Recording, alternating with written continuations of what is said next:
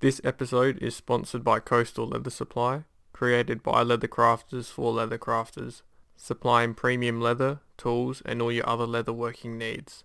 Specialise in vegetable tan leather such as Buttero, Pueblo and many others. They ship internationally and are trusted in the Australian and New Zealand leather working community. Visit coastalleathersupply.com.au. Welcome to episode 27 of the Joseph, Joseph M. Leather podcast. In this episode, I talk to Aaron from Hide Gear. Aaron is from California, United States, and makes custom leather goods. He makes bags, wallets, watch straps, belts, knife sheaths, and much more. Welcome, Aaron. Thank you very much. Uh, thanks for coming on.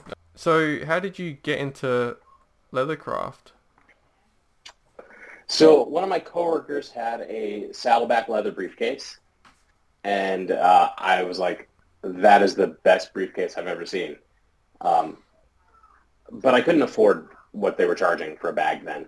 Uh, so I was like, well, I think I can make that. I started, when I was in college, I worked at a place called On Rope One. We made industrial rock climbing gear, uh, ballistic nylon bags, climbing harnesses, um, high ropes protection gear, and that kind of stuff. So sewing machine goods. And I did quality control for them. I didn't do sewing. Um, but I had the idea of how those things were constructed. So I was like, I think I can make that bag. And so I, I started on the journey of, I bought a big side of leather from Maverick Leather Goods. Um, they're up in Bend, Oregon now. Um, they really helped me out a lot at the beginning because they were local to me and gave me the right kind of leather. Um, I found a pattern I liked and I started cutting and sewing. I had a I had a round awl and some big harness needles and that's it. That's awesome. Because there's a there's the the supplies that you have in America is phenomenal as well. It's um is is Maverick Red Leather is that more of a saddlery type of um store? No, they sell um they sell seconds in uh Oh yeah, yeah, yeah. That's the that's probably their biggest thing. But they also sell I think Seidel Tannery. They, I mean they carry Wickett and Craig. They carry Herman Oak. Yeah. Um, but a lot of, um, oh, what's the other one that does uh, Red Wing boots? SB Foot leather. Um, they carry a lot of different stuff. Yeah. What is that Horween Chrome XL like? Chrome XL, it's a it's a really waxy leather. Yeah. So I think it's a I think it's a chrome with a veg retan. I'm not don't quote me on that one, but um, it's it's beautiful leather. It, it makes I guess a lot of people use it for shoes. Um, Yeah. It scratches really easily. That's the downside of it. But I don't mind scratches on stuff. It looks Yeah. it, it just looks used and beautiful. Yeah. So I heard that they were originally that Chrome XL was usually, originally used as gaskets in engines. Yeah. So it's which is a wild like I, I never knew they used leather for gaskets. Um, at least not for engines. The um, it, it's also pretty water resistant leather. That's another good thing about it because it's so waxy and fatty. Yeah. It it does repel water pretty well. That's probably why it would be good for gaskets if you have like coolant and all that going around your Mhm. engine. Um, so when was that when you got into leather? What year?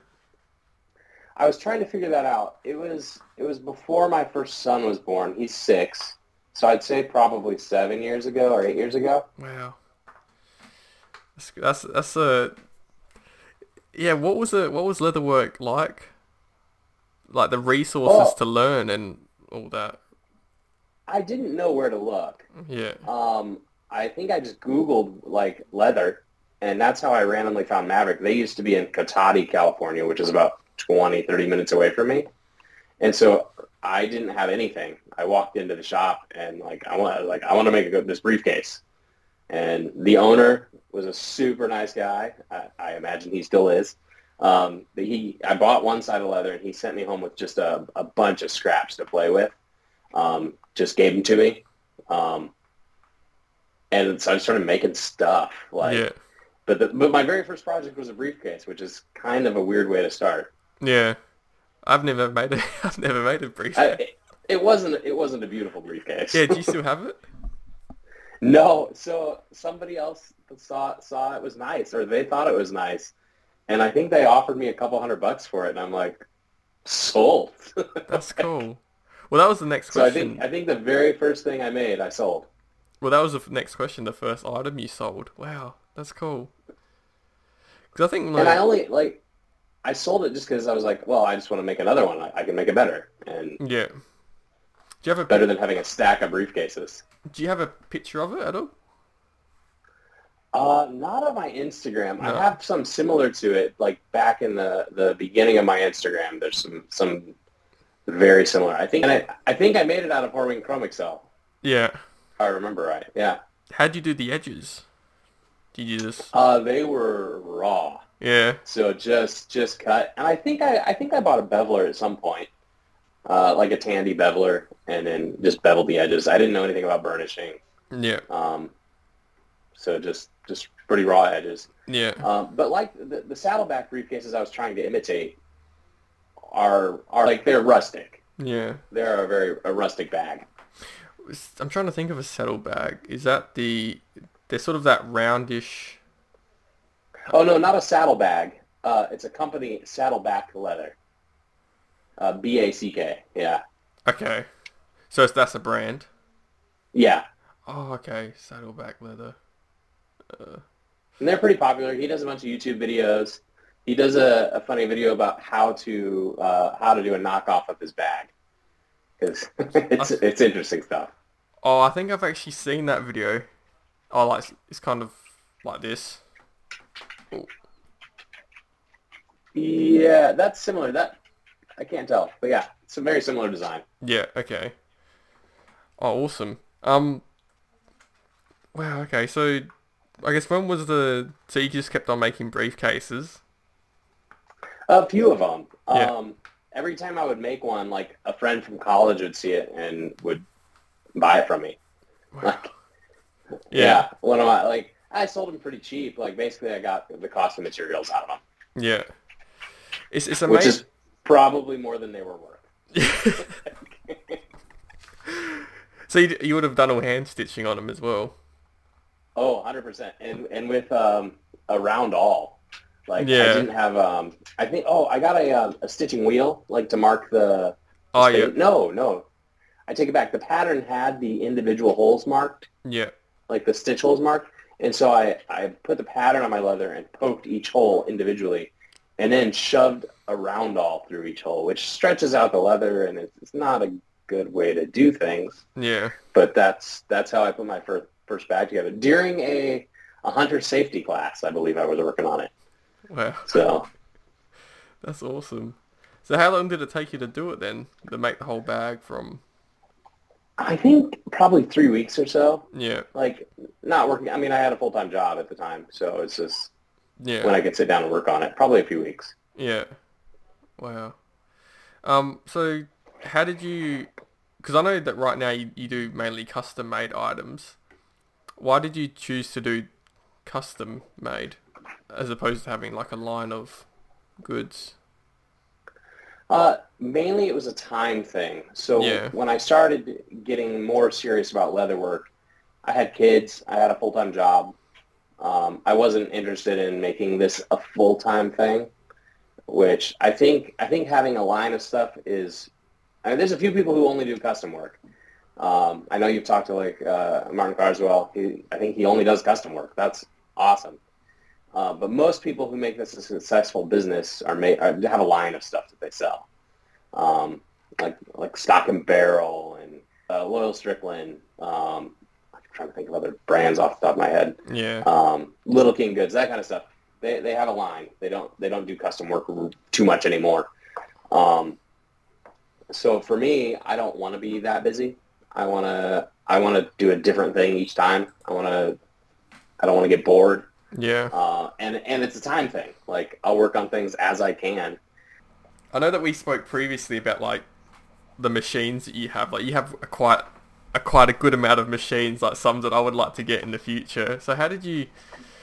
I guess like the machines that you have now, and sort of how did you acquire them as you progressed? So the first the first real things I would call machines, and actually all of my first good tools.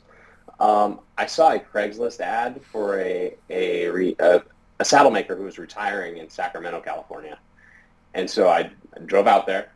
Uh, he had a garage full of, I mean, he had sewing machines, he had tools, he had a bench splitter, uh, like an old Dixon bench splitter, Dixon pricking irons, like old stuff. Um, the guy was 97 years old. Um, yeah, he. So I took my son with me. My son sat and taught him how to use an iPad, while while I just went through his shop and was like, "Oh man, I'm gonna spend all the money I have." Um, and so I started making a pile of tools that I thought I would like, and I had done some research by then. Um, I couldn't afford all of his sewing machines, so I bought a. It's a Ferdco GoPro 2000. So that was probably my first real machine. It's and it's the only sewing machine I have now. It's basically like a Cobra Class 4. Um, and then I bought a bench splitter from him. yeah. Um, also have his round knife. Um, that he a couple of his round knives and some other like just a smattering of tools. Some I've parted ways with. Um, the old the old Dixon irons I sold to a guy on the East Coast who does antique like I think restorations and rebuilds. Um, they were really really wide teeth, like not not stuff I would end up using.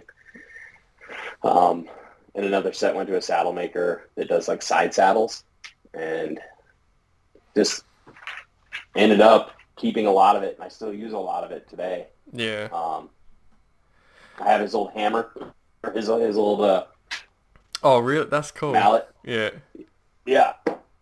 Um, and just yeah. Uh, so that's how I got my first tool. So the bench splitter and the the big sewing machine Yeah. are, are really what I got from him as far as machines. Did you like? How did he? What was? So he was a saddle maker by trade.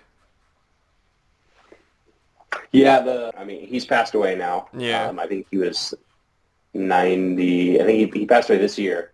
Wow. Um, his Richard Long was his, the guy's name. Um, I have some pictures of his saddles, and um, I have a little strap from a saddle that has his maker's mark that I keep hanging on my bench. Wow. They he was incredibly generous to me. Yeah. Um, I know in his shop, um, his daughter or his granddaughter told me that there was over a hundred thousand dollars worth of tools. Yeah. Um, and he, he said he's like I'll sell it to you all for I think he said I'm trying to remember I think like six thousand dollars, and I was like, I wish I had six thousand dollars just to like drop right then. And I, I think I spent the, the sewing machine was about two grand, um, and then I spent a, a little bit more on tools, but the tools he was basically giving away. Yeah. So Yeah. Uh, it's sad at the same time though. Like. yeah, yeah, Yeah. Um. And then you, I guess you got your, you got your skiving machine. I keep eyeing that off in the background. Oh, yeah, yeah. I So want I one of a- them in that Dream I Factory. have a artisan is local to me. They don't. Um, I, I haven't seen them used too much. In, like I don't know too many other people that have artisan machines, but they they make all the same import machines everybody else seems to have. Yeah. Um, it's worked great for me. I upgrade the blade. If you get a Chinese clone, get a new blade. That's like the minimum thing. You have to get a, a new blade. The Chinese blade didn't hold an edge worth anything. Yeah. I think it's Fortuna or uh, in out of Germany, uh, Nippy in Japan that make the, the higher end skiving machines. Yeah. But if you if you end up with a Chinese clone, just get the Italian or German blade and put it on there. Yeah. So they're all they're all made to fit the same parts, from what I understand. Mine Yeah. fit. Okay. The uh, somebody help me on the Discord. There's uh, some other upgraded stuff like getting better feet. That made a difference. Better feet, the new blade, new sharpening wheel, a better like a, a more fine sharpening stone. Um, few things that help. Yeah. Um, and I haven't switched it to dual motor yet. I'm just running a single motor, so it does the the feed and the blade with one pedal Okay. instead of keeping the uh, blade spinning, which I've heard is superior, but I've never tried it. Is it? I think I would have it, for for people who are getting more serious. I think the the bell skiver is should be a purchase before a sewing machine, Yeah. in my opinion. Yeah. How does it go, like, if you want to skive, like, just say you have a square of leather and you want to skive the whole thing, is it easy to do that? It's not gonna... Depending on the leather, veg tan leather tends to get marked by the foot pretty easily. Yeah, okay. Like like especially like uh, buttero, batero, whatever people call it. The uh, that marks pretty easily. And I have some like low friction tape on the foot, but it still will leave a faint line Yeah. where where it's pressed. Um, but chrome tan stuff like uh, goat skin, super easy as long as your foot is just level. It it it's a splitter. Like you just run it through a bunch of times till you get the, the whole Yeah. panel split. Yeah. So Chrome, Chrome Tan, I think, splits easier on it. Yeah, okay. Okay. And is it easy to adjust the width of your skive that you want to do? Very easy. It's just Okay. a uh, a bar that you move back and forth, and there's different widths of feet as well. And you can and you can tip, you can raise up the foot up and down as well as tip it back and forth. you know, Yeah. the angle you want to achieve. Is it is it hard to get it all set up? I I'm semi mechanically minded. Yeah. I don't think it's too bad. Yeah, okay. Like it, you can pretty clearly see what everything does on it, yeah. and it, it's not it's not overly complex. Yeah. That's awesome. Yeah. I definitely want to get a skive machine. Did you have a clicker press, the the pull down one? No, no, No. clicker press. So I think that's going to be one of those essential things if you're doing production. Yeah. But since everything I make is different, it that hasn't been a priority for me to buy yet. Yeah. And It'd be you- handy for some like like wallet pockets. I'd love to be able to click those things out. If they're Yeah. all the same. yeah. So there's a few other things, but that's not the majority of my work. Yeah, even if I guess I was just had a thought then. Even if you just got the like, if you even if you had a line of wallets and you just got the pockets, um, Yeah. clicker data, then at least you could just cut the square freehand. Yeah. Because uh, some of the pocket designs are a bit annoying to do. I know that that Milwaukee, what's it, Milwaukee? Like they look really nice to have like the the pink foam and all that Oh, around there. the, the the die company. Yeah. Yeah. Yeah. Um so the dream the dream factory so that that tool the the the press you got because um the, the dream factory it's uh I saw you post a video of it It's slick. yeah I I just got it a couple weeks ago, um, so I don't know enough about it. it. It's speaking of clickers, it, it can do very small click pressing or clicker pressing, um, and then it also the reason I really like it is I usually do most of my work after my boys go to bed, and the pricking iron mount that it can come with is really handy. yeah So I can don't have to use a hammer when the boys are asleep, but right across the hall. About- Um, heat press, it, it works just like a heat press, so it, you can do all the foil and embossing and all that stuff. yeah uh, after we spoke the first time I was actually thinking about that the attachment for the pricking iron so is it hard to go through because like my thought was is it hard do you have to It- apply much It's pressure? not hard at all. no okay And it's it's very easy. So the the way the Dream Factory press is designed, there's a mechanical advantage in the lever. So there's more movement as those two brass arms come together, but at the very bottom of the movement, it it goes right through, no problem. You got a big arm on that thing, so no, it, it does just fine. Yeah. Okay. And yet, I put a rubber rubber pad underneath, of course, protect the teeth. yeah. So What um what pricking irons do you use? I have uh, four. I've had five different. I mean, I started with the Tandy changeable ones when I when I my 1st Mhm. set. The then I got I think the first set I got was five mil Crimson Hides, which I recently sold because it's a, a big spacing I never use anymore. Yeah. My thought originally was I want big spacing so I can sew faster. Um, not thinking about how it looks or anything, just function. Yeah. Um, so now I have, I think I have one, four sets of pricking irons. I have 3.8s or 3.85 in, in Kevin Lee's. They're Japanese style. Um, and then 3.38s are June Lin's from Leatherwork School. Then I have uh, Amy Roke in 3.0 and then another set of June Lin's in 2.7. Yeah. What are the Japanese design? What's Japanese, so the French style have um, square teeth. It leaves a line. Uh, the Japanese style is is like each each tooth is an individual awl blade. Is a like a diamond awl. okay? Yeah. So it has a point, which is nice. It's really handy, I think, for beginners to line it like when they do a scratch line. It's easier to get it perfectly in that line as opposed to going left or right or trying to square it over a line. Yeah, because I use the the French the French style ones, the little slit. Mhm. D- does it make a difference, big difference on how you like how it looks when you stitch it? I, I some people probably say it does. I don't see a huge difference. Yeah. I'm just trying to f- find a picture of your stuff to see if it makes. So Kevin Allcrim, Amy Roke, are they French style or are they? Amy Roke is uh, is French style, but I think they're made in, in China or Japan. I don't know for sure, Yeah. or maybe okay. Korea. I don't know. Yeah. Okay. Um. What, what I guess what's, what are some tips for buying that Dream Factory? Because I know I'm definitely want to get one in the future. Uh, it, it's a long wait. Yeah. Um, once it ships, it's it was to my house in I think four days. Wow. Was that Um, through you? Was that through your normal post? FedEx? FedEx. Oh yeah, yeah. Yeah. Um, then it, it, I mean, they're they're building them one at a time, I think. So, uh, but the owner is very communicative over Instagram or email, and so he he let me know what was going on. Um, COVID has caused some, I think, part shortages or material shortages for him. Yeah. Um, but he let me know about it, and yeah, once I got it, I was I was very happy. So Yeah. my yeah. Yeah. So, because I know they have like heaps of different attachments you can get. So, if you get the just the main one, because if you want to emboss letters on, you, Mhm. you you can just attach the letters and then screw it all in.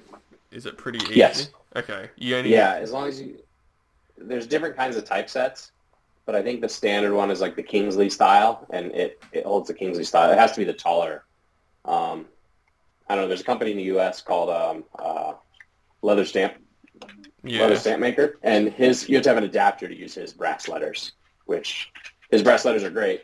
They're just too short to put in a Dream Factory machine without an adapter. Okay. Yeah. But they they sell the adapter, so it's not a big deal. Yeah.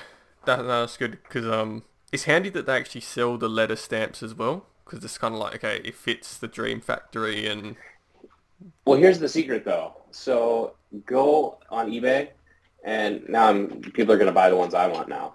But uh, Howard, if you look up for like Howard typeset or Kingsley typeset, there's tons of antique, I, and I think they're made out of tin or um, like a magnesium, but they make just as good of an impression. They just don't last as long as a brass letter would. But if you're not doing high production, it Yeah. does not matter yeah, you're not gonna you're not gonna wear them out doing what I do anyway. yeah. With that um, And they're so much cheaper. yeah. With that gold foil, is it does it flake over time? I haven't done enough of it to tell you. Okay. Um, I haven't gold foiled any of my stuff that I've kept, but I, but it's made for it. It it adheres pretty good. yeah. I've put it on the inside of some wallets that I've made, and yeah, they've held up. Yeah. Is it, is it actual gold that they use? I think sometimes it is. I think most of the modern stuff is not. Okay, yeah. Um, I have some old Kingsley and Howard that I think says it's real gold, like like 18 karat or something. Yeah. but uh, most of it's not. It's like a, I think it's a, an aluminized, a colored aluminized material. Yeah. So with with heat foil, you have a layer of heat resistant plastic, uh, then the the the gold or whatever color it is, and then a layer of glue that's heat activated. Okay. And so as long as heat touches it, and so another thing people do a lot of times is blind stamp for the embossing effect, and then add the gold foil as a second stamp. If Yeah, that is makes that- so you you have your impression that you can hold longer with the press because with the uh, the foiling, it's a pretty quick touch, like touch and let go. Yeah. Okay. I'm not an expert at that. Yeah. And you have to blind step if you do, you know, alligator or something like something that has embossing. Don't you have to? You have to blind it first and then yes. stamp. Yeah. Yeah. Yep. And I found for goat skin, I like the blind stamp better as well. Mhm. Yeah. Something, some, anything with a lot of grain. Yeah. How? So the leather. What what leather do you like to use? I can see like you have like a nice selection of leather behind you. Yeah. Um, depending on what I'm making, really. Mhm. Uh, so I like. Um, I'm probably going to say all the names wrong because I don't really know.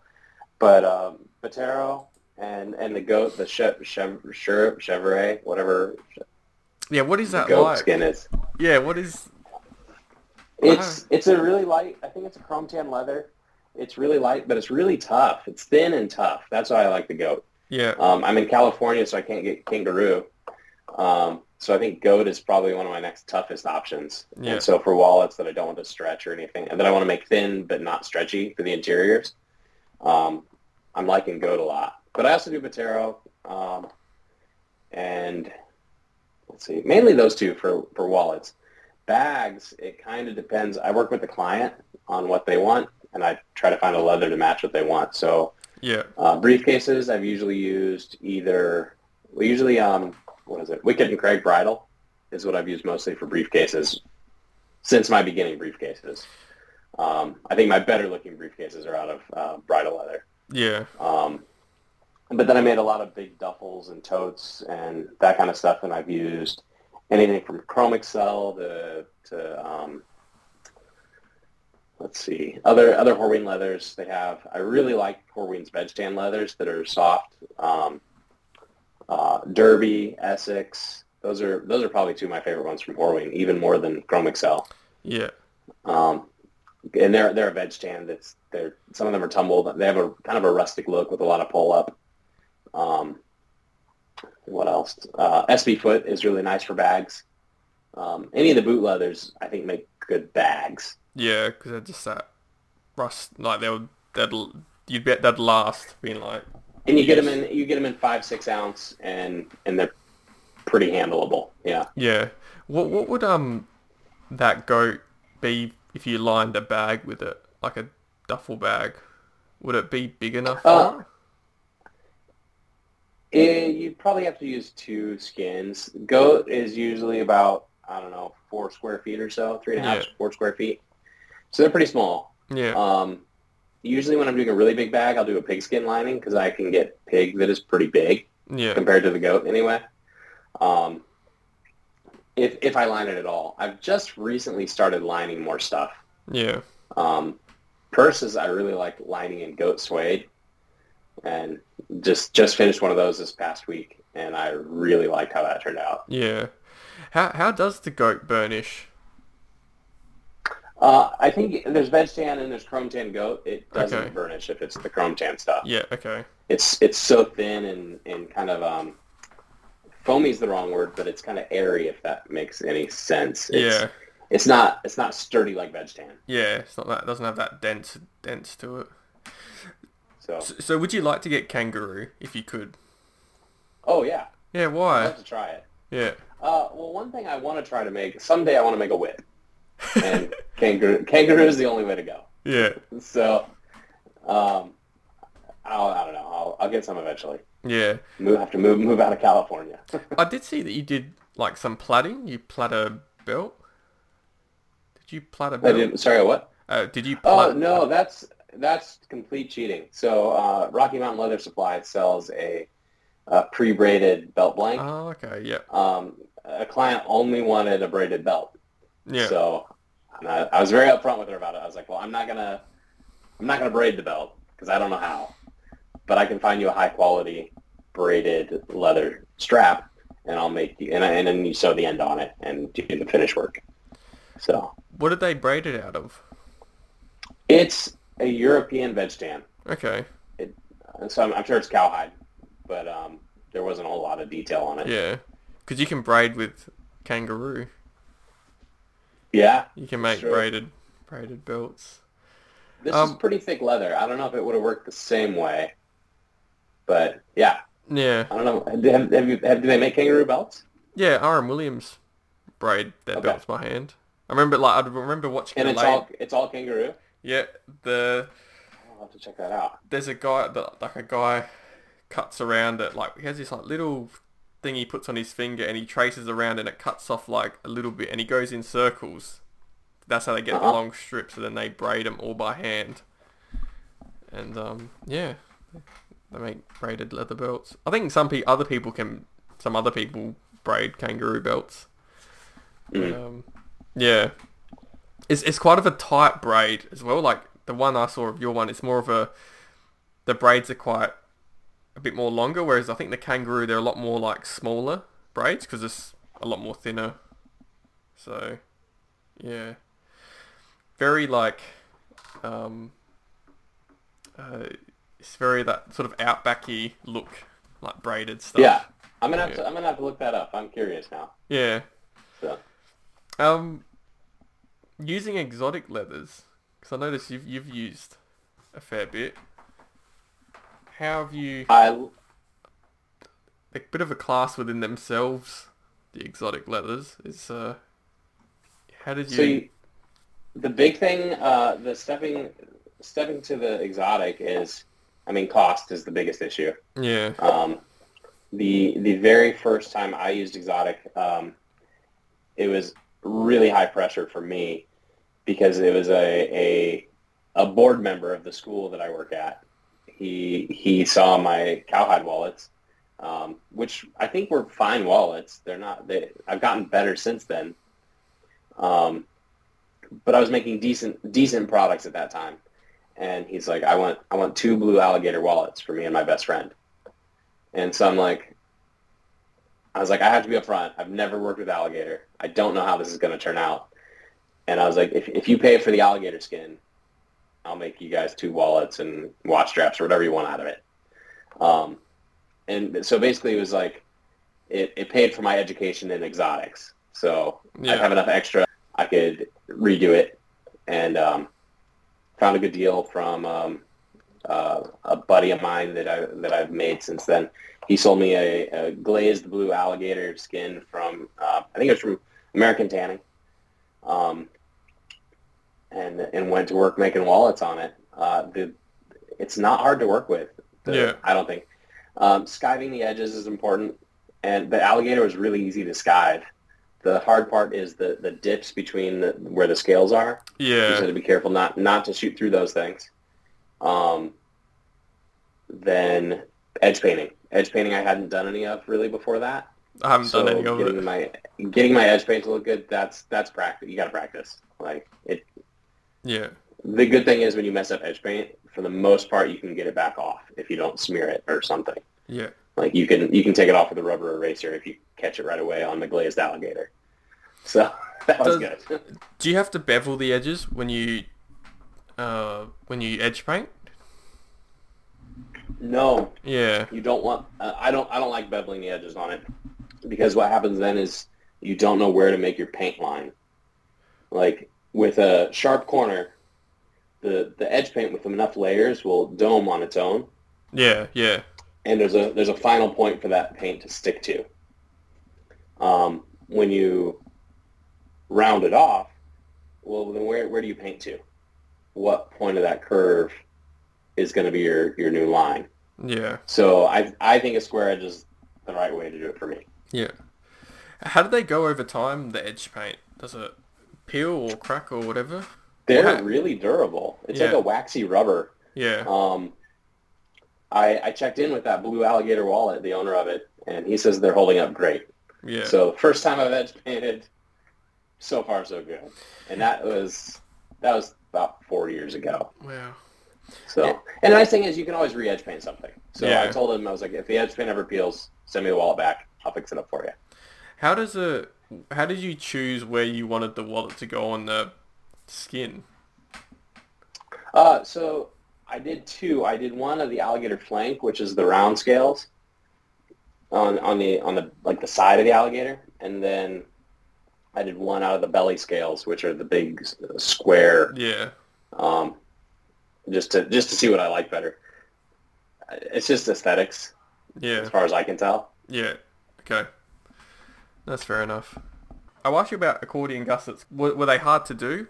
Well, tell me about. Well, just mention a bit about how you got into that, making that a briefcase with accordion gussets. So I wasn't looking to make accordion gussets. Um, to learn how to make some briefcases and to learn some older styles of briefcases, I was looking on eBay for old old leather bags.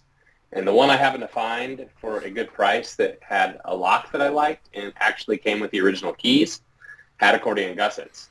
So my process for, for learning how to do the accordion gussets was tearing that bag apart because the leather and stitching was all rotten and used it as a pattern. So that was why I learned how to make them is because I wanted to replicate a bag that already had them. Yeah. And that's that's where I started. Mhm. Yeah, that those classic like it looks like a very English briefcase. It's just a classic look. So there's not much information about them except for that article that I saw, and it's sort of whoever knows how to do them, I guess. Yeah, Anderson Leather did a really an Instructables with him. Um, I didn't quite follow his process, so I mean, there, there's more than one way to do it, I'm sure. Yeah. Um, and I don't know that I did it the I, well, I know I didn't do it the, the technical right way necessarily, but it but it turned out. yeah, it that was what I was happy about. Yeah, It's just above you as all that briefcase, isn't it? it's what? Sorry. It's just above you. oh yeah, yeah, yeah. Yeah, it's just in the background. Just just a quick reminder, what is the thickness difference between the panels and the gusset? On mine, um, the main panels, uh, actually the whole bag is five six English bridle leather. The that includes the panels and the gussets. And I didn't thin out the gussets at all. But the difference with the panels is I lined them with probably like three or four ounce um, Horween horse front. Yeah. Mm-hmm. Okay. So that, that that added some rigidity to the panels and still left the the gusset flexible. yeah. And the, the, the so the bag doesn't it's quite stiff. It doesn't sort of collapse if it's Oh, it's yeah. Wickett and Craig English bridle leather is what I made it out of, and it's a it's a pretty firm, stiff leather on its Yeah. own. yeah. Are they big sides you get with the Wickett and Craig? Yeah, I think about 25, 26 square feet. Um, I'm not sure how that converts to how you guys measure leather over there. How do you measure a side of leather in Australia? Yeah, I think it's square feet as well. Square feet. Okay. Yeah, it's just like it's like square feet is quite easy because it's like 30 centimeters by 30 centimeters, and sort of I just sort of how I do it, I Okay. just like Yeah. make a box or something and work it out. But yeah, we do square feet as well. So I think I had one that was 28 square feet. That was a bigger. yeah, That was a big. That was a big side. see, I can understand that. Like, like that's Okay. a, that's a big side, 26 Yeah. square yeah, feet. Really yeah. long. yeah, So a hu- yeah. I didn't know they made cows that long. Mm. Um, so so what items are you inspired by? Because you've done a, quite a range of items. Oh man, there's so so many makers. I'd, I'd have to like go through my Instagram list. Um, let's see who you're following. yeah, uh, some people I always think are make some really beautiful stuff. Um, Niwa leathers in Japan. I really like a lot of the uh, crafters out of Asia right now. Yeah, yeah, Um, let's see, uh, Martin Carswell. His stuff is amazing. His, his knife sheaths are inspiring. I don't know if I'll ever be anywhere close to that, but they're they're awesome to look at, and I, I love the the creativity because each one is so different. yeah, Um, custom, custom leather and pen. Uh, uh, Kurt is the guy who runs that. He's he's been super helpful to me. Um, always willing to answer some questions. Hope I don't get him bombarded with stuff, but he's a good dude. Who is that? Um, Sorry. and I, uh, custom leather and pen is his uh, Instagram. And what's cool about him, he does a lot of sewing machine stuff, which I do with my bigger stuff. But his sewing machine stuff on his small goods looks amazing. It looks hand stitched. Like I'm trying to be eclectic on who I follow. So even even some like Western makers, which I don't really feel like I make Western stuff, especially not the carving and tooling. yeah, But it's really cool to see those really good carvers. Like yeah, like I follow Don Gonzalez just to see his beautiful work. Like I'm not interested in doing carving or doing stamping, but it's just that it's just an amazing and a different facet to what we do. yeah. Especially on saddles as well. It's um, Yeah. it's so detailed.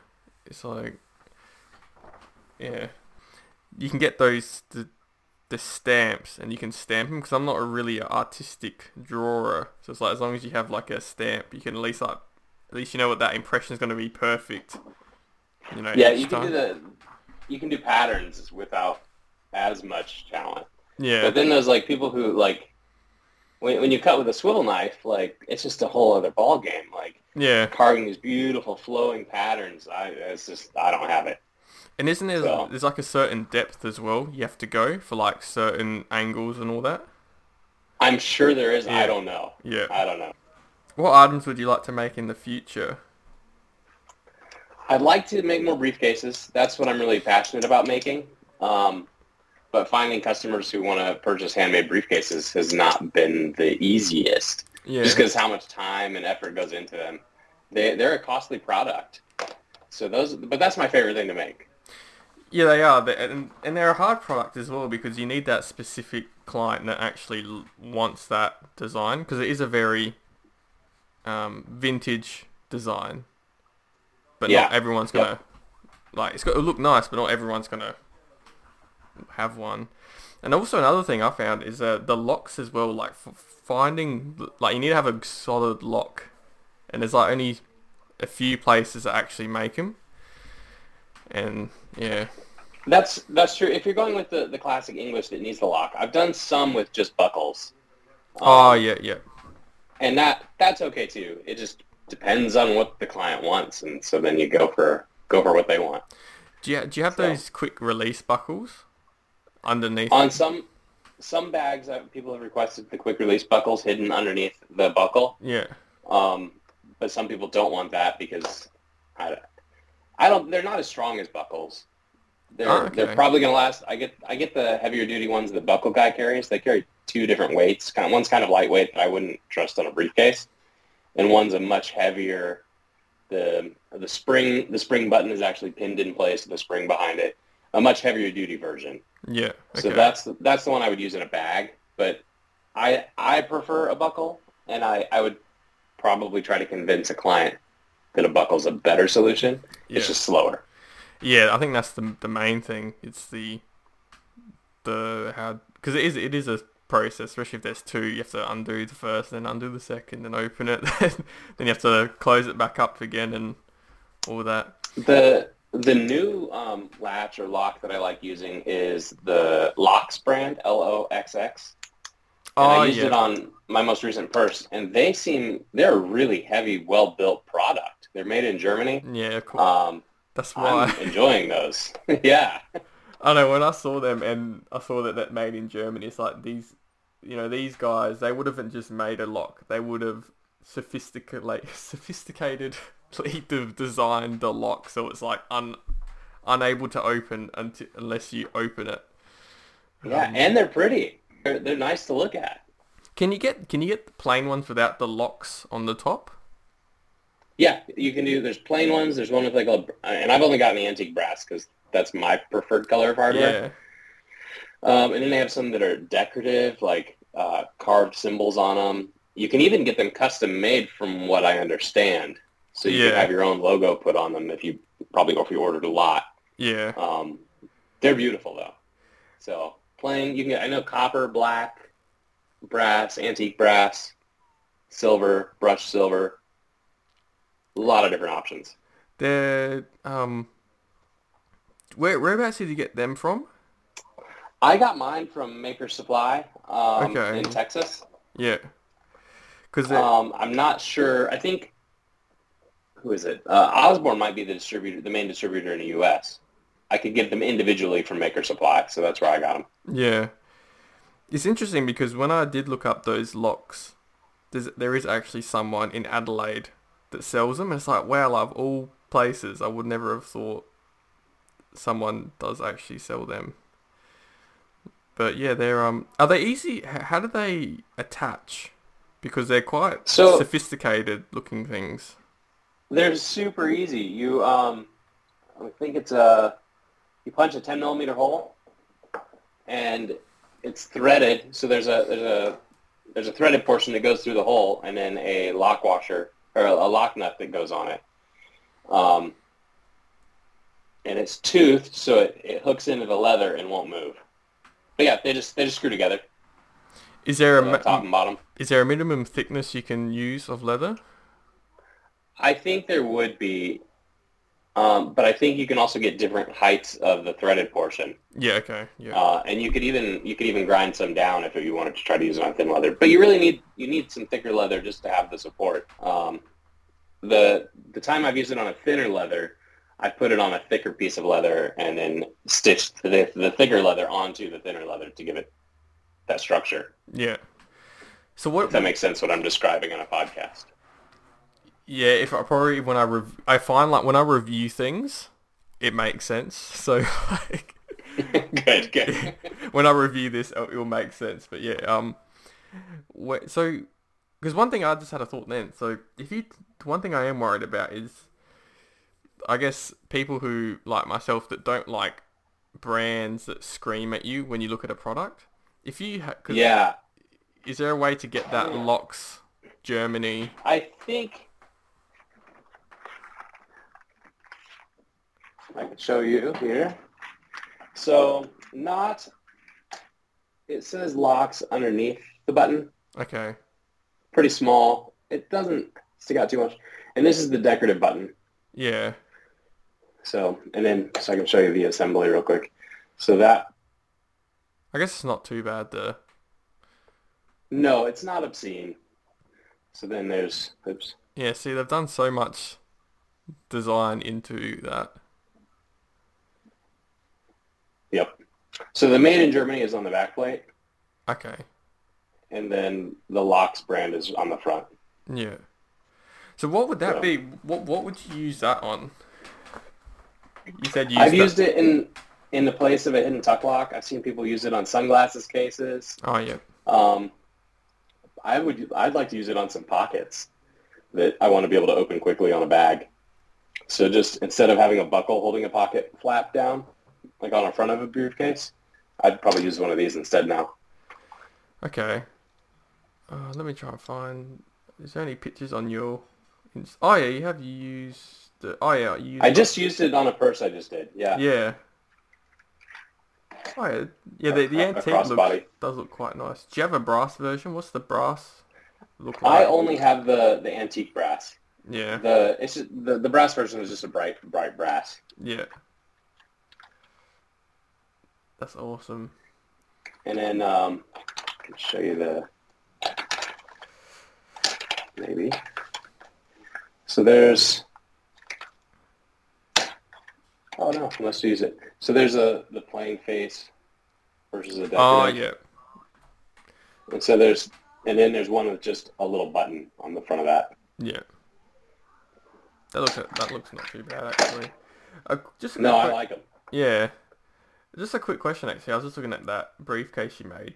How hard was it to fit that lock in place? Um, I've redone it since I made the bag. Um, learning how to um, first the first time I did it, I did it with um, plated pins. So they were the the nails I got to use as rivets were just were steel with brass plating, and you really need solid brass. Steel is too hard to dome for with the tools I had available. Yeah. Uh, and then it's just it, it took some practice. Um, and also like I scuffed up the lock at first, and so since it was an antique lock that came with that original bag that I bought, um, I wanted to keep that antique look. So then I used um, some brass antique and put it back on there, like some bluing stuff Mhm. um, for gunsmithing, and re-antiqued it, redid the brass pins, finally found the right the right pins to use. So it took a little effort to get it right, um, and I'm I think I would do better now. Leathercraft Masterclass does a, a video about um, uh, doming. I don't Yeah. remember what it's called. Riv- basically riveting like that, Yeah. and that was that was pretty helpful to watch. Yeah. Um, where do you get the pins from? Because did you have to buy new ones, or Yeah, I went to just my local hardware store, Oh, okay. and that's where I got the, the, the steel pins, which didn't work. And then Yeah. I just had to look online and find some brass pins of the right diameter. okay? Yeah, because that's the one. That's one I have not riveted yet, and I want to rivet because it's like they're cool. It's cool to rivet. I think like when you watch leather Yeah. crafters do it. Um, and that's one have thing I done, have. I have been have you done like solid copper rivets, no. anything, like the saddler's rivets? No. Those are a lot easier. yeah, yeah. I heard that copper's a lot easier because it's a lot more softer. hmm And the big the big number nine rivets, like saddlers use. Um, Yeah, they're cool. I want to use one of them, these things, they look so good. but I've no. Uh, some advice about those is get a good a good riveting set of, of setters. Um, I think Douglas in the U.S. makes a set, and there. So instead of just having a one a one do it all tool to set them, they have three pieces, and so one is to to put the washer down over the rivet. The second tool is to after you cut the top of that post, it domes that piece for you And then the third piece uh, will round the flat rivet head on the bottom, on the back side. So you flip it over and tap it so you get these nice, beautiful domed heads. Yeah. Um, Um, so it helps have a good set of tools. Yeah, that, that's one thing I do like about Buckle Guy is that they do have a lot of um, they make t- like very specific tools. Like um, when I was making a the handbag that and it required to cut the the zipper like the zipper teeth, Yeah. and you just use like pliers for them. But I found that you know if you didn't, you can cut the zipper tape, the zipper tape, and it can be like start to fray and all that sort of stuff. And I bought from Buckle Guy the the zipper teeth tool, and you like put it on the zipper teeth, and you just like you whack it, and it breaks the teeth.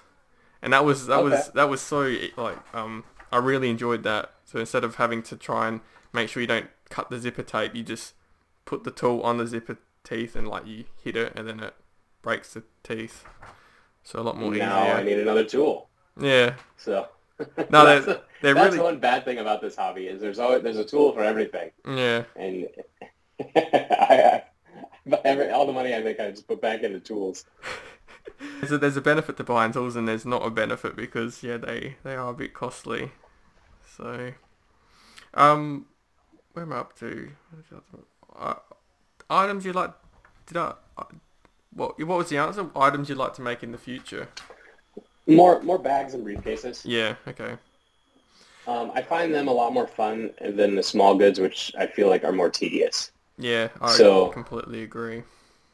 Oh man, a wallet you do one like stitch that's off a little bit, and I feel like probably nobody will see it, but I will. Yeah. And so I'm like, I have to redo this. I know. I'm just. I made. I think I made this wallet s- some days ago. And it's like, you look at the back and it's like, if it's not completely even, it's like, it's not good enough. But I do like. Yeah, that's the good thing about bags because there's so much leather. You look at. You're looking at so much of it. Whereas with the with a wallet, it's so precise and Yeah. so. Um. So how has leathercraft changed since you have started? That's a good question. I'm not. It seems like there's a lot more people doing it, but it might also just be that I'm more connected into the the people doing it. Yeah. I'm not sure, but it sure feels like a lot of people are getting into it. And I know I've like um, had conversations with people getting into it, and that's been a lot of fun. So it's the the community. So getting deeper into the community, whether it's new or old, um, super nice people, and pretty much everybody just seems to be willing to help other people learning learning the craft. Yeah. So that's that's probably the thing that's changed the most for me is getting involved with the community. Yeah, I know it's it's um, and I mentioned this before, but like yeah, the people that you know going back last year, it's you know you, um, I didn't know as many people as I do now, and people have been such a huge help in whatever way, like even just simply um a review on leather, like what's this leather like, and someone will tell you. Um, do do you use clicker? Do you use clicker dies? You don't. I don't. Okay. Um, it's something I wouldn't mind having, Yeah. but since everything I make is different, I haven't gotten into it yet. yeah. Okay. That's fair enough. Because that's it's a big investment, and unless I was making the same thing over and over, it doesn't make sense for me yet.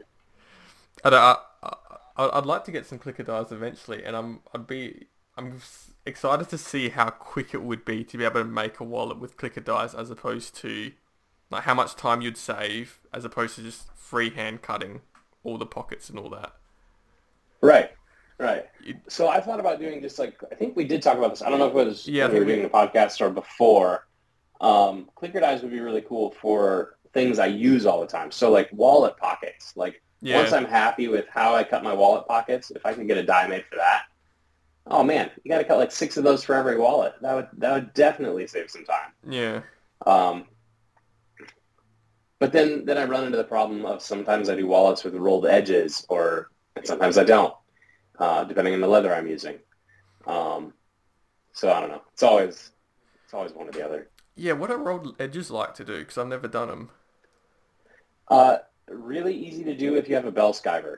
Um, much slower to do if you don't. Yeah. Um, but if you but if you're decent with a skiving knife, it's not so bad as long as you're doing a a straight edged pocket or straight edged um, uh, top of whatever you want to roll the edge on.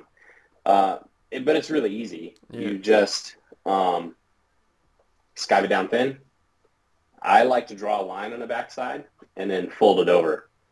Yeah. Oh, here's something that other other crafters would probably like. There's this brand of pen called FriXion R uh, F R I X I O N, and they are amazing because you can draw. You don't want to draw like on the, the face of leather, but um, when I'm marking stuff on the back of leather where it might be visible later. So we got like I don't know. Can you see the pen? Yeah. And then you take a lighter or any heat, Oh, okay. Oh, that's cool. and it, it disappears with heat. So you can mark your leather and then get rid of the marks later. So FriXion Pens, not sponsored, unfortunately. Yeah. But if they want to sponsor me, that'd be cool. Um, anyway, I use them all the time. Um, but it's really handy when you want to fold to a line when you're doing a rolled edge. yeah. Draw a line. That way your roll ends up, your fold ends up straight. Because I know there's the the water ones where you can just you you draw you draw it with the pencil, then you add a bit of water and it removes it. But I wouldn't want to put. I don't know. I know, I, I was- want to put water on most leathers. I was thinking So that this works. with this the works heat- great. Yeah, with the heat, and because it's on the back side as well, you're not gonna notice it anyway. Yeah. Yep. Um, is it a lot of heat or is it a little bit of heat that you need to? Apply? No, you just like I light up a lighter and just brush it past it. Very little heat. Yeah. Doesn't sin- does not singe the leather at all. Yeah. Um, with the how far of a distance do you have to skive to fold an edge? Uh, it depends on how deep of a fold you want on the backside. So I think I usually do about a half inch. Okay. Yeah. Uh, well, it depends. So if you're doing a wallet pocket, it's going to be a lot less than the top edge of a briefcase panel. Yeah. So, so And it's the some I was practicing on. it's the step down skive, isn't it? It's not the gradual. I do a step down, so it's a flat skive with a step, and then um, because that gives you a, a, a place to fold it. Yeah. So See, that'd be so cool to have a bell skiver to be able to do that. yeah, yeah. it's it's it's more important than a sewing machine. Get one of those first. Yeah. Do you um if you do a T pocket and you fold the edge, you don't have to stitch it, you can just glue it and leave it. Yeah, I usually do just glue it and leave it Yeah, okay. because it's it's not going to go anywhere. Um, the other thing I do even after I um, skive it is I'll still sometimes put a feather edge on that before I fold it. Yeah. and that way there's no, nothing to catch the card or anything like that and not another step Yeah. in there. And I don't do T pockets anymore for my wallets because I don't like where they um, where they come together. Yeah, yeah. So yeah. I'll I'll now sky I do I guess V pockets kind of kind of a V um, and skive it really thin under where the next set is going to go. Yeah. How, well, how do you do that if you have a little bit? Do you just do it by hand, or do you? I do that by hand Oh, okay, yeah. because um, I can do that pretty quick by hand. Most of it I do on a bell skiver, so I'll do the, the bottom edge of my T pockets or my V pockets on a bell skiver really fast. So you don't have that lump where they're sewn down. Yeah, But then, and also, but the side, the sides I'll usually do with a knife. yeah. How um do you do the full bottom of the T pocket when you skive it before it goes to the top section? No, the- just about um about Oh, half inch to three okay. quarters of an inch skive, Okay. and that's a tapered skive. Yeah. Um, is it annoying to having to adjust this the bell skiver so constantly? A little bit. Um, I try to do everything for a wallet, for example. Everything that needs the taper skives, I try to do that at once, Yeah. um, and then then I'll go to where I need my flat skive. So I try to prep everything before I'm putting things together. Okay. Is it hard to notice when it's a step down and then when it's slanted? No, it's pretty easy to see. I keep a light on one side of my bell skiver, and then I can look through under the foot Yeah. and and eyeball it. And I keep a lot of scrap right next to the bell skiver too of whatever leather I'm working with. And I always make sure I run it through first Yeah. before I run a good piece through. Yeah. Okay. Yeah, I like the like Phillips episode that he does on the Bell Skiver. Like he actually lays it out very easy. Yeah. Is that how? You, is that what you followed to get your Bell Skiver? Um, I I do some of his stuff, and I also do. Um, I think there's a YouTuber. He does mostly auto upholstery. He doesn't speak English. Chen Chen Flau, I think, is his name. Um, and his he's like an expert on a bell skiver. Chen Flau, um, man, it, like he's an expert at a bell skiver. Just can do anything on one of those things. Um, and does some videos on maintenance. Oh, sorry. Checha Flow. C C E C H A F L O. how do you spell that again? C H. C C E C H A F L O. Or Set Secha Flow. I'm not sure. And that's on YouTube. How do you spell it again? C E. C E C H A F L O. Oh yeah. How to wide skive. Oh yeah. How to skive. And so he has stuff on sewing. He has stuff piping, um, all machine done, like upholstery stuff. Which upholstery is another really cool thing that I'd love to learn more about. High-end upholstery would be a lot of fun and stressful. Yeah, it would be. You'd have to have like no creases in it at all. Yeah, I wonder. There'd be chrome, tanned leather, upholstery leather. it, it's chrome tan leather. Yeah, yeah. Some, and usually a coating on it because you you don't want raw leather for the most part. It's too too absorptive and yeah, you you need want, it to be sealed. yeah nat- natural veg tan with patina. It, that could look kind of cool too over time. Like you definitely until you see where you sit. Yeah, yeah. I, I think, but I think it'd be good in like the vintage car. Like some come, someone comes to you, have like an old Rolls Royce or something. I did a, I've done one steering wheel wrap for an old Porsche, and that it turned out, uh, it definitely was good to have a bell skiver, um, and it turned out I was I was happy with it. I don't think I did it the way a professional upholsterer would do it necessarily, Yeah. but it but it worked and it worked well, and the, the driver was very happy with it. Do you have a picture? I do. I think it's on my Instagram. Oh Porsche. Oh, here we go. So it kind of shows my process. Um, back in September 22, 2020. September. You scroll down far enough, you'll see a steering wheel. Near like a veg Oh wow, wash that's rack. cool. Okay. Oh, I see. Is that nat- is that natural veg tan? No, it's um, I think it is a veg stand, but it's a um, Horween horse front. And so I even did like a perforated leather, where like your hands will usually be, you know, like two and four, or sorry, uh, hang on, what is that? Ten and two. Yeah. and um, and what I did with it is I machine stitched down the sides so when it was all in one flat sheet.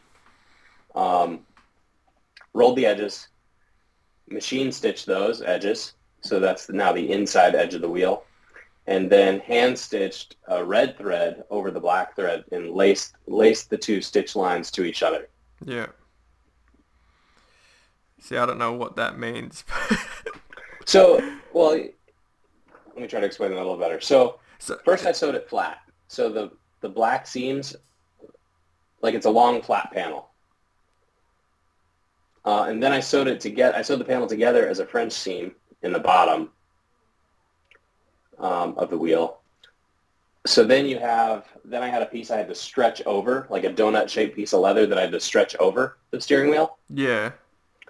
And then the outer edges, so um, our machine stitch black thread, and then I took a, a dull needle or a, bi- a big dull needle and laced the two seams together. So you have your two stitch lines going down the side of the leather, and on the inside I pulled it tight with some red thread. I pulled those two pieces together. So you sti you stitched it onto the wheel. I mean, Yes. the, okay, the steering wheel. Yeah. Wow. Yep. So that's all hand stitched. All this picture here. The red part is hand stitched. The black part is not. Okay. Yeah. So you've you've gone underneath the thread, back and Yes. forth. Wow. Exactly. Okay.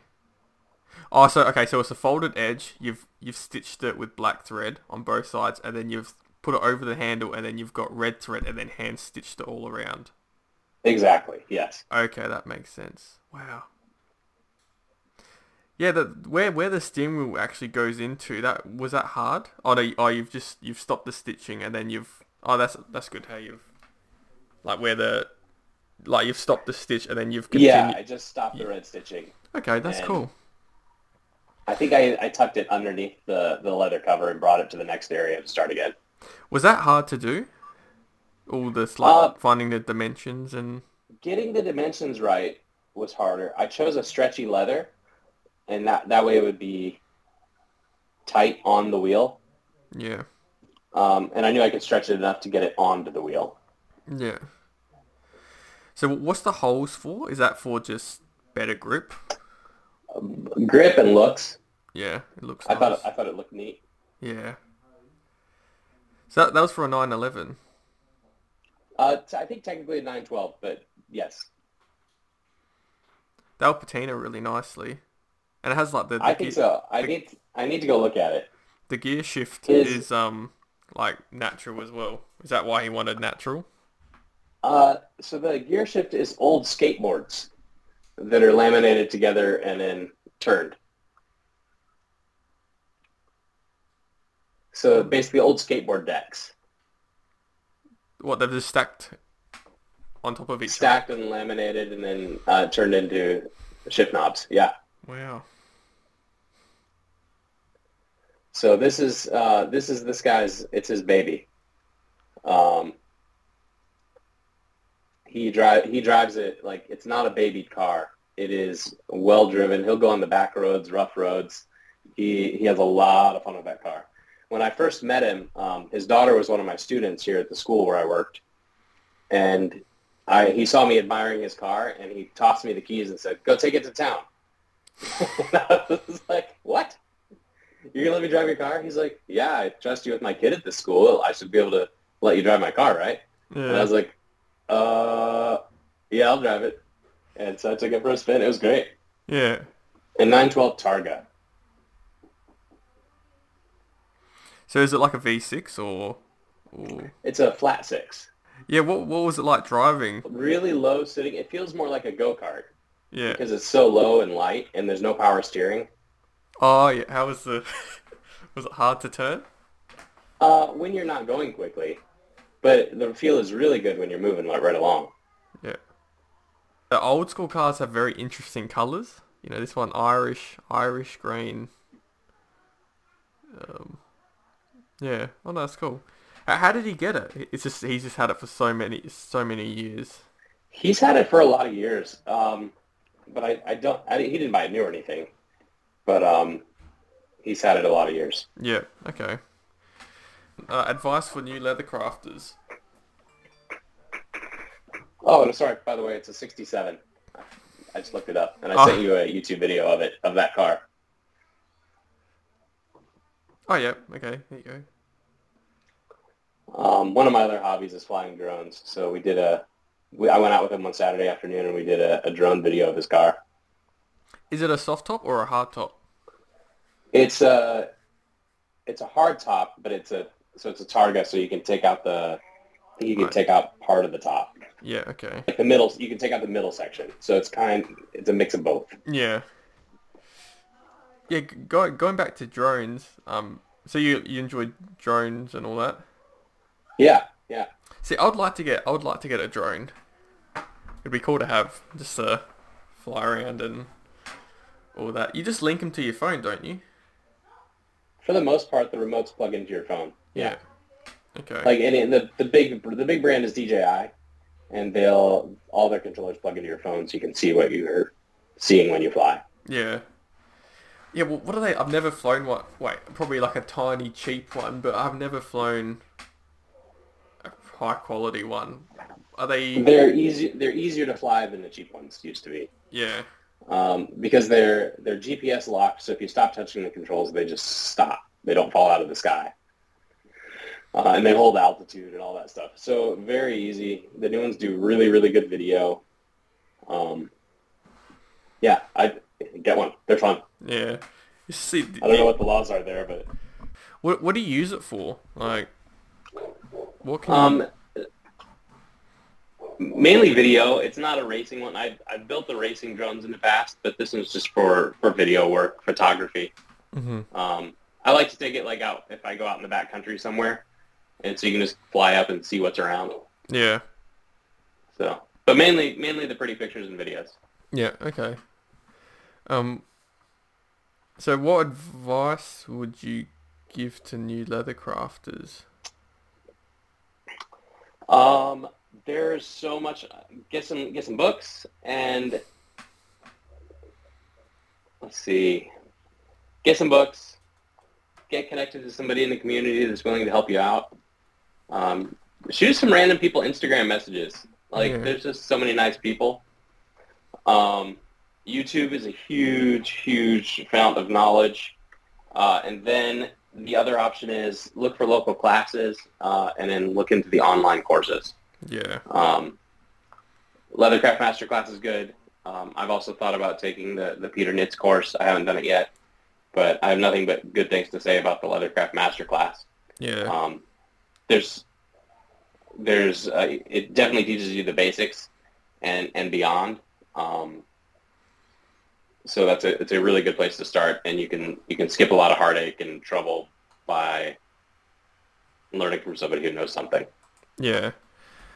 Oh, I do want to try that. Um, what's that bag that Philip made? The the uh, car- that, that carry-on bag. The yeah, I know. what Oh, what is that one called? An overnight bag, right? Yeah, it's the Haviland travel bag. That's the one. Yeah, I, I want to do that one. That one's my style. Yeah. Uh, I'd like I'd like to do that one too. I'm liking um, uh, Sully uh, goat leather for the inside of my wallets now. Yeah. Um, I still like Buttero for the outside, but it, it scratches up so easily. So even with the where the cards touch the wallet on the inside, where when you fold the wallet, Yeah. um, Sully is just so much more forgiving and, and doesn't mark. Yeah. Um, so I'm kind of switching that direction. But I mean, it really just depends. On, if people want a smooth finish, I still use Buttero. But um, I really like Sully. I bought some of that gouache oil in in a, in a Oh, that stuff's beautiful. yeah in a bunch of different colors, but it's hard with panels because you might get like a really good panel, but then you might get like a sort of a dodgy panel, like you know, has more creases and all Mm. that. And the burgundy, that was like that's that color I made that wallet out of. That was absolutely beautiful to to use. Um, but it like it was kind of a bit like Buttero, where you know it, it could scratch a bit. I don't think I don't think it scratches as easily, but yeah, I know those those leathers can be quite annoying, like the Buttero and Well, that's where I, with something like that, and then something, all these people who spend and get these beautiful glassy edges, I'm curious how they hold up. I heard like like glass edges, they're not as longevity. I don't think they have because they Mhm. use Columbus wax, and I don't think that has much of a longevity. What I use, I use Mhm. um, I'm, I melt beeswax into my edges, and they're not like you don't get the obviously you don't get a shine as much shine. It's more of a matte finish, but hmm it, it, it holds pretty good. Like it's been holding. Have you messed Have you messed with edge paint much yet? I haven't used it. I I like it, and um, so when you when you do like alligator stuff, you have to edge paint. Um, Yeah. They make a gloss a gloss clear coat. So if you're doing like a glazed alligator, uh, and put that gloss clear coat over your edge paint, and it looks nice. Yeah. So I did a, I think on my Instagram there's an ostrich wallet that I used the gloss on, and I really liked how it turned out. yeah. Like it's downright, the edge paint's downright shiny. Yeah. What what edge, edge paint brand did you use? Uh, I've tried uh, Vernice, Giard, uh, Giard, Giardi, uh, Giardini. but my favorite is Uniters. Yeah. Okay. That, that's been the easiest for me to apply. Yeah. Okay. Now you've got me interested in using this Sully because um, one thing I didn't really like about it was like the grain. I was like, oh, I don't really like the grain very well. But Equest Leather, he uses goat skin, and it's like, do you know those people that like, do you know those people where if if you saw a leather, you like, you know, I wouldn't buy that, but then someone makes a product with that leather and they make it amazing. Yeah, yeah. So, um, because I'm I'm the same with you. I don't like scratches. That's why that's why I love this like hatch grain leather. Like it just does not scratch. Like Mhm. it just doesn't scratch, and I like it. I, I don't like. Oh, just wait till, wait till you try alligator. yeah. Even even the glazed alligator doesn't scratch. Yeah. So like the, the like after you pocket a glazed wallet for a long time, it'll start looking matte, but you never have like the deep scratches. I mean, you'd have to like hit it with sandpaper or something. yeah. But um, yeah, it, it just looks good. So I I've been carrying um, a matte alligator wallet forever, hmm and it, it just holds up, and the edge paint's held up. I, I like it. Yeah. So what does alli- what does um goat skin look like as the outer piece? Um, You'd mainly just keep it for a lining. You can get you can get different finishes in it. The the Sully it just has the um Does it patina? um I don't think so. Yeah. Uh, I think you can burnish it, but I typically haven't. I've just done edge paint or folded edges. It's so nice to skive and and use on the bell skiver. Even man, manually skiving or the bell skiver, it just does really great because goat leather is just nice and dense. yeah. Um, it just cuts nice. Mhm. It it is not it's not as stretchy. Um, I don't know. It's just nice to work with. Is it quite cheap the the goat in your opinion? Um, yes, compared to the same same side of um, compared to Buttero, Buttero, yeah, you got seventy bucks for a whole hide, and that's the the Alran. That's the expensive stuff. So I got. I need to compare it. So this Yeah. Do you have a picture of it? Okay. I don't know if you can see it very well. I need I need to compare these to the real stuff. So I've gotten some goat from a few different sources, and it really seems about the same. It's the full hide I'm like sure just someone would someone would tell me I'm wrong. Is is the, is the full hide like blemish free? It's pretty. Yeah, though every one I've gotten has been blemish free. But there's your that's a full size. So how do you go about um? How do you cut So it? this is Is there is there a stretch like which is the stretchy way? Which is the I guess along the spine. Um, it has a little stretch. Uh, actually, it seems the least stretchy across the spine, like left to right, this way, Yeah. uh, and more stretchy, at least with the spine, at least on the sides. In Yeah. the middle, it's not stretchy at all in any direction. Yeah. So, That is very flexible. yeah, it. This one is not Alran, by the way. This is um, I got this from a place that has no website. Uh, Lander, but but if any people are watching in Indiana, Landerlin Leather in Indianapolis is the coolest store to visit. Mhm. Um, it's like an old old mom and pop leather shop, and the whole basement is full of shoe parts. The most amazing place to visit. Such a wide, vibrant colors. And I also have some like veg tan goat, which has the same texture, but it's pure, pure veg tan, and this is three dollars and seventy five cents a square foot. Mhm. Here's the real Alran piece I have left. So, What color is that one? That's that's quite nice. um, oh man, I don't remember what this one's called. Let's see. I got it from Rocky Mountain. Yeah, I think they're a good goat supplier. It's not the natural. The golden brown. So on the on the edges, you'll have some spots that aren't perfect. Like Yeah, it's, you know, it's really stretchy by the legs and such. But other than that, I'd say it's a very useful hide. yeah, Not a lot of not a lot of waste. yeah. Thanks, Aaron, for coming on. I appreciate it. Thank you so much for having me.